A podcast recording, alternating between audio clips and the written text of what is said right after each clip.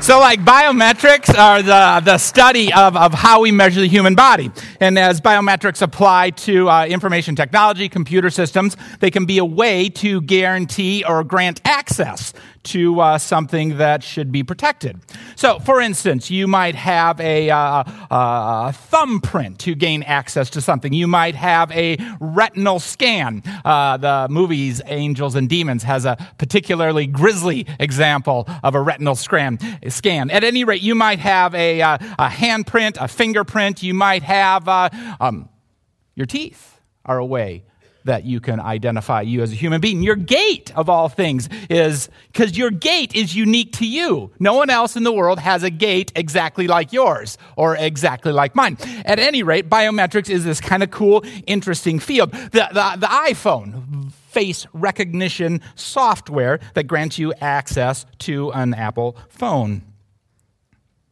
There's a number of things that make biometric in the use of a computer system important. First of all, they have to be universal, okay? You can't have a biometric that only works for one person and doesn't work for, for a wide group of people because then obviously it would defeat the purpose of having something that was attempting to narrow things down. So it must be universal, but it also must be unique, okay?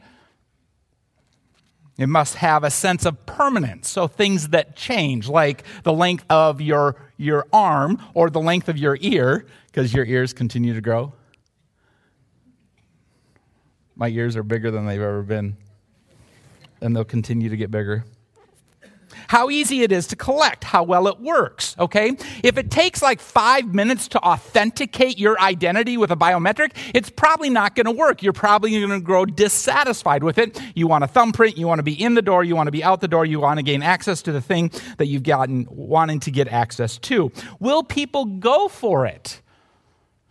Because if you can't get acceptance from your crowd, if they won't actually sign up for the biometric, then it probably won't work. There's a danger side that you want to avoid, and that is how easy it is to defeat, how easy it is to work around the biometric. Now, in one breath, we would say, My hand geometry identifies me. No one else in the entire world has a hand that looks like this. If you look at your hand, your hand identifies you. Your thumbprint identifies you. Your iris, your retina, they all identify you. But do these things define who we are? Hello, old friends. It's really good to see you once again. Three months ago, I invited you to pray for me. I said I wanted to walk with God for 30 days and see what happened. I actually walked for 31 days, and, and it, was, it was good, right? I, I covered roughly 950 kilometers, just under 590 miles. I say roughly because the actual route is closer to 900 kilometers. Um, it's just that the first day I got lost. Actually, it was the only day that I got lost, but it was the first day. After the day was over, I write this about to set off. Okay, so I knocked out the first 11.6 kilometers in two hours, which wasn't bad, thinking that I would have lunch in Roncesvalles. The next 12 kilometers took me six hours, mainly because I walked more than 12 kilometers and somewhat because there existed some very aggressive grade. Now, I got into um, St. Jean Pied de Port on, on Saturday evening, the 28th. I was jet lagging a little bit, and, and, and I'm picked up by Jean Francois, who I'm staying at his bed and breakfast. And um, I'm the only guest in the place, and so he picks me up at the train station. It's raining cats and dogs, and, um, and he's like, Would you like something to eat? And I said, Yes, I'd love something to eat. And he's like, Do you want to pick up a pizza on the way home, or I can make something for you? Well, I'm going to choose a Frenchman's cooking over a pizza that I would pick up at a store any day. And so I said, Yeah, I would love. Now, I found out after the fact that he and his wife, former wife actually, owned a Michelin starred restaurant in Paris a number of years earlier, but that's an entirely different story. So we show up, right? And we get to his place, and he makes me what I would have a few times during the trip. Basically, it's a, it's a, a, a, vegetable omelet with, with potatoes and onions, obviously eggs and, and fresh bread and, and a glass of vino. And it was just, it was just delightful. And he's like sitting there and he's like, so tell me, what are you thinking about for the route tomorrow? And I said, well, I was planning on going over the Pyrenees. And he's like, okay, well, that's, you know, that's the route most people do. Um, he's like, um, but I want to encourage you not to take that route. I'm like, oh, okay, kind of flew a long way to take that route. He's like, well, three reasons. Number one, my, my friend, who's a shepherd, has, has his sheep up in the high country. And yesterday he brought them down because the weather was kind of bad. And if weather's bad enough for sheep, then probably not good for humans. Number two, you don't know the route, which, which is true. I had read a lot about the route, but I'd never been on the route. I didn't know the route. And number three, you don't know much about traveling in the mountains. Now, this one, I'm kind of like, wait a second, buddy. You don't know who I am. Because actually, I do know a little bit about traveling in the mountains, and I'm pretty good at traveling in the mountains. I wouldn't call myself an expert, but I'm okay. Okay, I know what to do. I'm, and I'm old enough. And then this little thing inside of my brain goes, just listen to the guy. The goal isn't to go over the Pyrenees, the goal is to make it to the Atlantic Ocean. So I'm like, okay, I'll follow your advice. I'm like, what's the other route look like? I'd done no research on it. He's like, it's super easy. It's well marked, da da da da da da da. I'm like, awesome. So I head off the next morning, 7, 7.15ish, and, and I'm on the trail and I'm feeling great. And seriously, I'm just flying, okay? And there was a number of times where I'd just be flying on the trail and um, didn't meet anyone. I started before anyone else, so I didn't pass anyone. It was just a delightful walk. And, and, then, and then I got lost. Isaiah chapter 1, verse 1, page 566. The text start, kind of starts out at Mach 1 today. So just so you know, it's, it's kind of like hitting the gas. It's kind of like when you go snowmobiling and you duct tape down the throttle and then you start it. The imagery, you got it? That's what we used to do at Macon. Just duct tape the throttle down, start it. The vision of Isaiah, the son of Amos, which he saw concerning Judah and Jerusalem in the days of Uzziah, Jotham, Ahaz, Hezekiah, kings of Judah. So that's a, a father son, father son, father son, okay? Hear, O heavens, and give ear, O earth, for the Lord has spoken. Children have I reared and brought up, but they have rebelled against me. The ox knows its owner, and the do- donkey its master's crib, but Israel does not know. My people do not understand a sinful nation, a people laden with iniquity, offspring of evildoers, children who deal corruptly. They have forsaken the Lord. They have despised the Holy One of Israel. They are utterly estranged. Why will you still be struck down? Why will you continue to rebel? The whole head is sick, the whole heart faint. From the sole of the foot even to the head, there is no soundness in it but bruises and sores and raw wounds. They are not pressed out or bound up or softened with oil. Your country lies desolate. Your cities are burned with fire.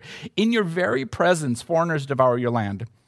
It is desolate, as overthrown by foreigners. And the daughter of Zion is left like a booth in a vineyard, like a lodge in a cucumber field, like a besieged city.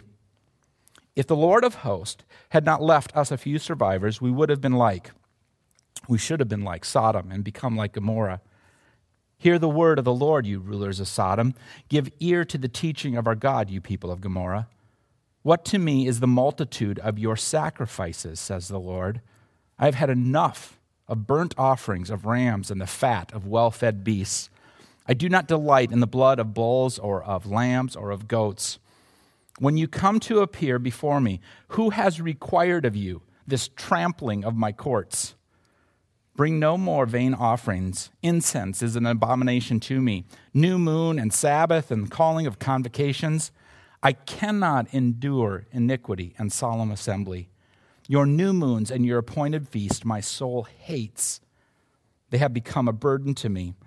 I am weary of bearing them. When you spread out your hands, I will hide my eyes from you. Even though you make many prayers, I will not listen. Your hands are full of blood. Wash yourselves, make yourselves clean. Remove the evil of your deeds from before my eyes. Cease to do evil. Learn to do good. Seek justice. Correct oppression. Bring justice to the fatherless. Plead the widow's cause. Come now, let us reason together, says the Lord. Though your sins are like scarlet, they shall be white as snow. Though they are red like crimson, they shall become like wool. If you are willing and obedient, you shall eat the good of the land. But if you refuse and rebel, you shall be eaten by the sword, for the mouth of the Lord has spoken. It's kind of like, geez, Isaiah, don't hold back. I mean, like, really, what does God really think about this situation? Now, the situation is this the nation of Israel has turned their back on God. And they're going through the motions, but they're, they don't have a heart that is inclined to follow God.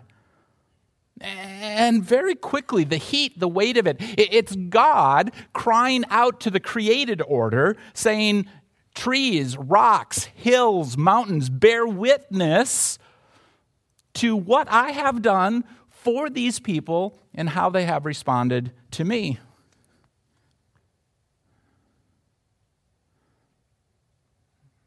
And Isaiah reflects the words of God. A group of people created, sustained, enabled, rescued, redeemed by God now can't even recognize the Creator.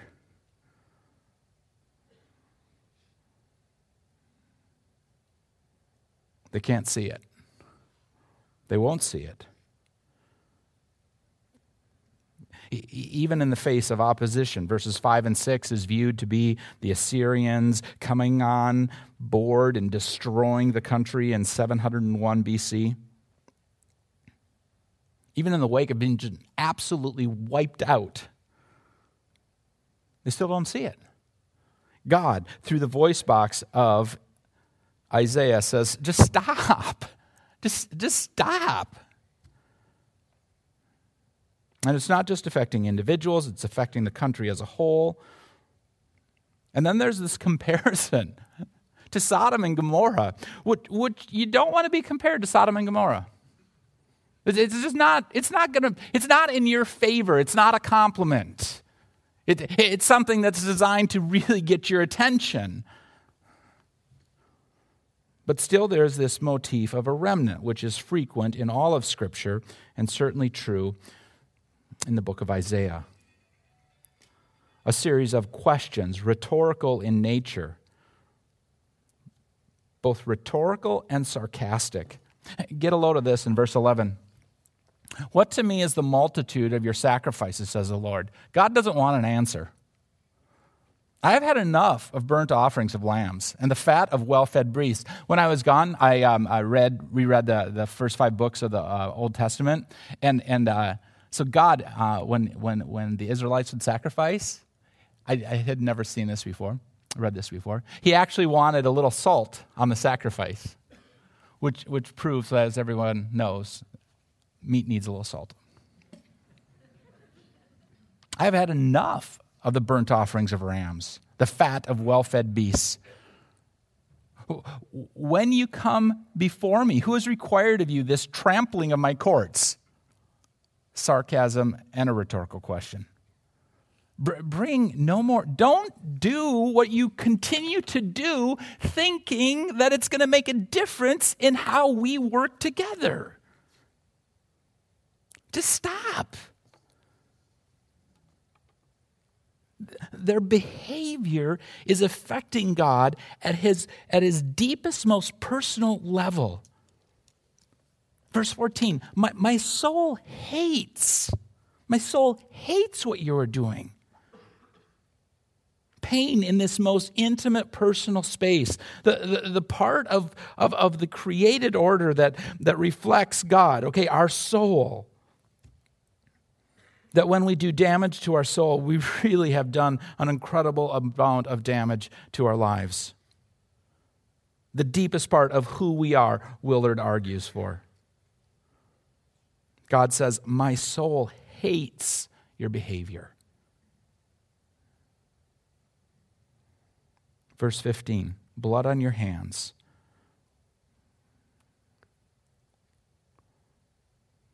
The notion that they need to own their level of responsibility. It's a heavy set of verses. And it's addressed to the nation of Israel from God through the voice box of Isaiah.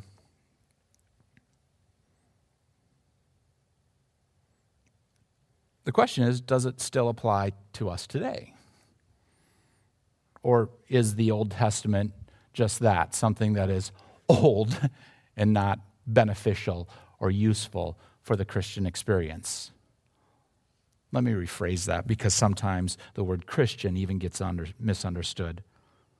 Is the Old Testament something that isn't beneficial for the person who desires to follow the Father, Son, and the Spirit? And this really gets at the question of identity, right?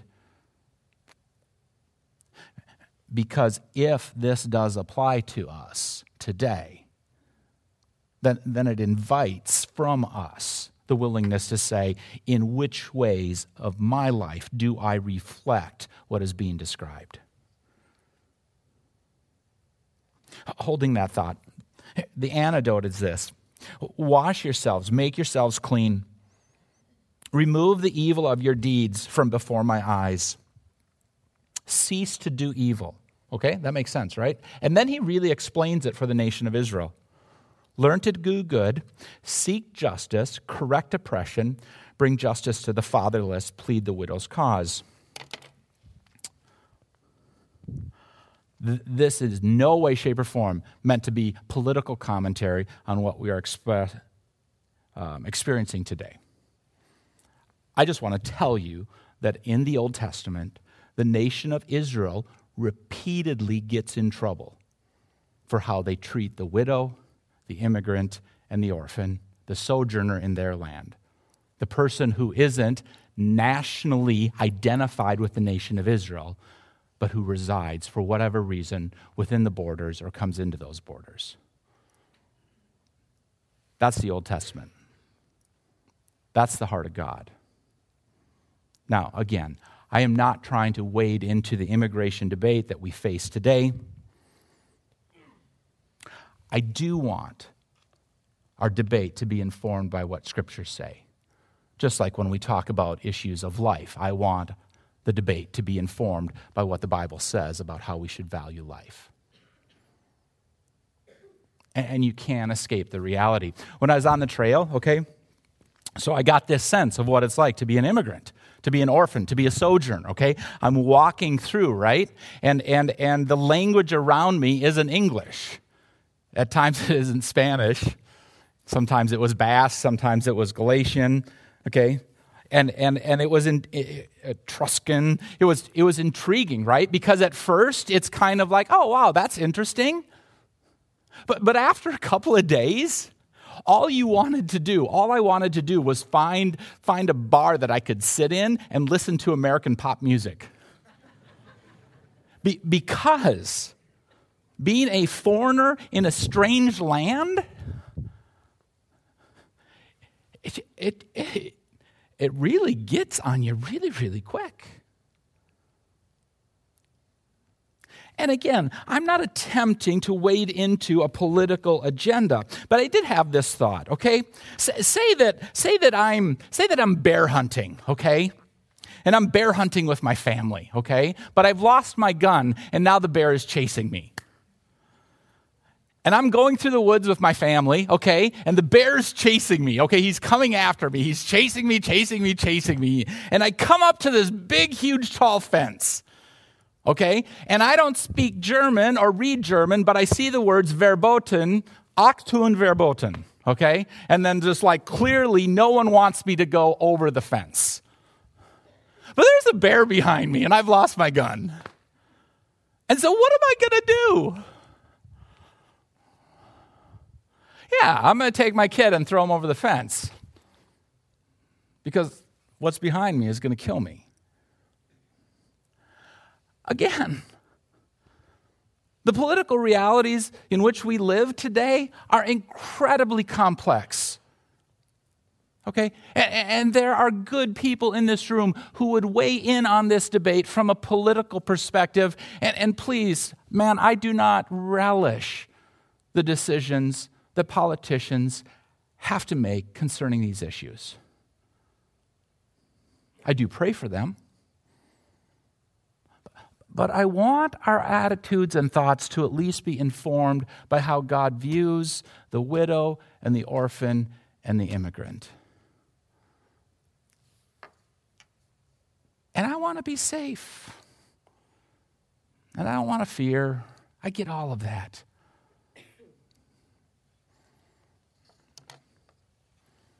Learn to do good. Seek justice. Correct oppression. Bring justice to the fatherless. Plead the widow's cause. This is what God tells Isaiah to tell the nation of Israel so that they can quit doing evil.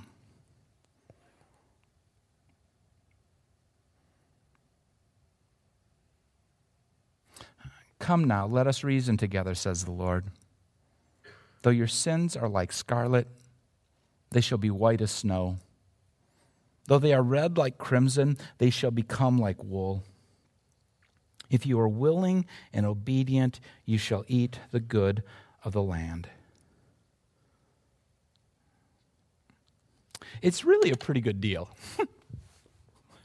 I mean, this is like an absolutely phenomenal deal. This is like the best deal that's ever been offered to anyone. Truth be told, we don't fully know how the deal works.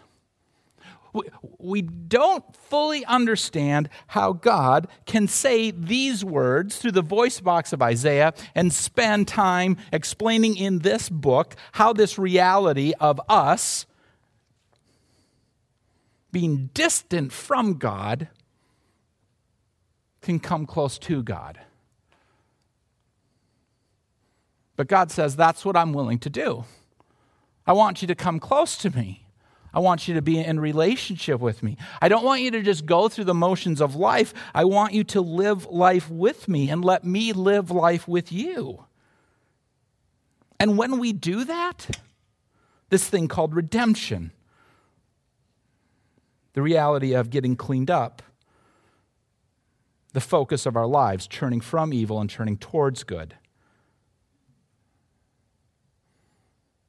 Being willing, being obedient.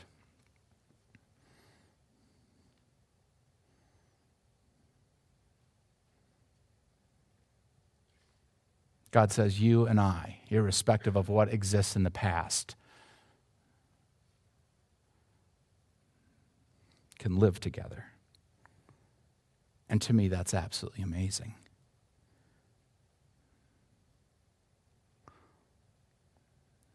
So I knock off the first 12 kilometers in roughly two hours, which is a pretty good pace. Um, not a phenomenal pace, but I am moving through hilly country, and so it's a pretty good pace, and I'm feeling pretty good. And I'm thinking that I'm going to be having lunch. I'm going to be having lunch in my ending spot. Okay, I want to make it to Roncesvalles, um, and and really, when I pass that 12 kilometer mark, I, I only have about nine or 10 kilometers left, and so really, I should be there. I should be there in a couple hours, right? I should be there for lunch. In fact, the thought even goes into my brain maybe I should try to go to the next town because I want to knock this thing out a little bit quicker than how the guidebooks want you to knock it out. So I get to the top of the climb, right? And I'm standing in this chapel area, okay, outside of this chapel. And, and all of a sudden, this, everything kind of goes a little bit weird. The, the fog comes in, the temperature drops, it's lightly snowing. Things aren't super clear, but still you can see the trail markings. And, and, and, and after the fact, I realize that at this point, I'm less than two kilometers away from my destination. Do the math 2 times 0.6, 1.2 miles. So I'm closer to my destination then than I am to my house right now. So I'm looking for the next trail marker, right? And the trail marker on the Camino are pretty well um, understood. They're a yellow arrow pointing in the direction you should go. But this particular stretch of trail also had what looked to be an equal sign with a white stripe on the top and a red stripe on the bottom and you follow that as well as the yellow arrow. And so I look around, okay, and the fog's coming in and it's cold and I want to get moving and and but I'm unfamiliar with the trail because I haven't read about that portion of the trail. I'd educated myself on the other part of the trail, and I'm looking around, okay, and I see a red cross with a white cross, and I'm like, okay, don't go there. And then, sure enough, over here, I see the equal sign. I'm like, oh, that's the way I go. I take off because I'm close. I know I'm close. Six hours later, I'm still not close.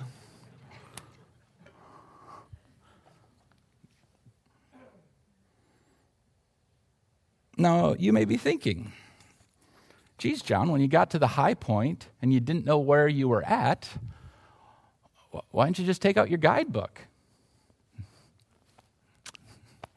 That's tough to disagree with that. Thanks for the help now.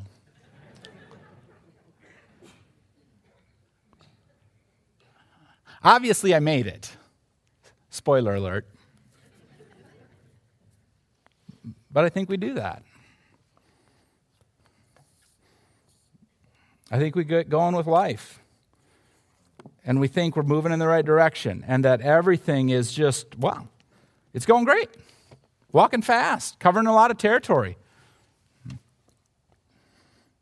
Then we walk down a wrong pathway and we don't even know we're on it. Till hours later, we're certain we're lost. Yeah, why didn't I read the guidebook? Stupidest thing not in the, in the world not to do. Why didn't I just stop right then, take out a down jacket, put it on, read the guidebooks, be warm, be safe, walk the two kilometers down the hill to my destination?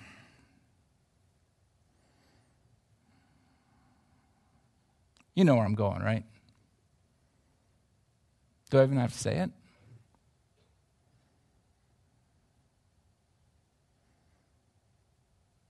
Isaiah draws our eyes and our attention to a people who lived a long time ago, who were going through all the emotions of life but didn't give a lick about the things that God cared about.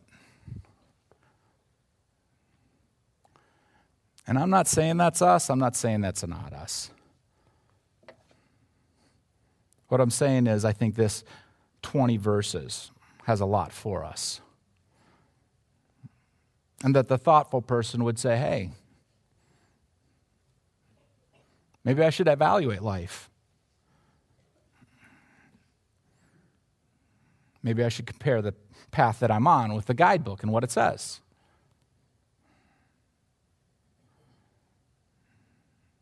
Maybe I should get in a better spot with God than I am right now. And likewise, there's some of us who struggle each and every day with whether or not we're good enough for God, whether or not we've done enough for God, whether or not we'll do enough for God. And likewise, the text, it's right there. God's like, hey, come on.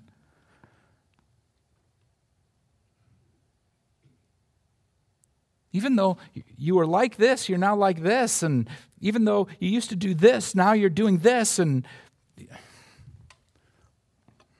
we're in relationship. You're willing, you're obedient. Rest in that confidence.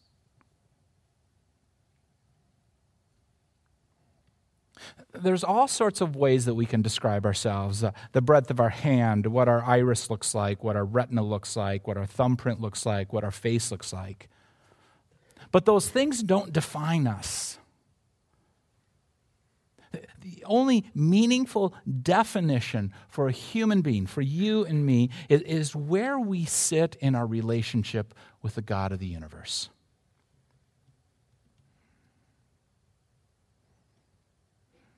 It's really good to be back. I really miss this place.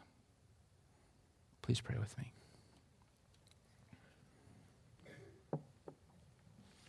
Father, we come to you, challenged by the text. It's, it's bracing, Father. You do not pull any punches, you flat out put it out there. And for some of us, there needs to be some big adjustment. For most of us, there probably needs to be a small adjustment. Maybe in the way we think about this or that, or the media that we consume, the opinions we listen to, those that we allow to have sway in our lives. But let us all know the hope that you provide, the reality of being in relationship with you, the reality of the atonement, that the pain of the past, the misbehavior of the present can be as white as wool, fresh as pure snow.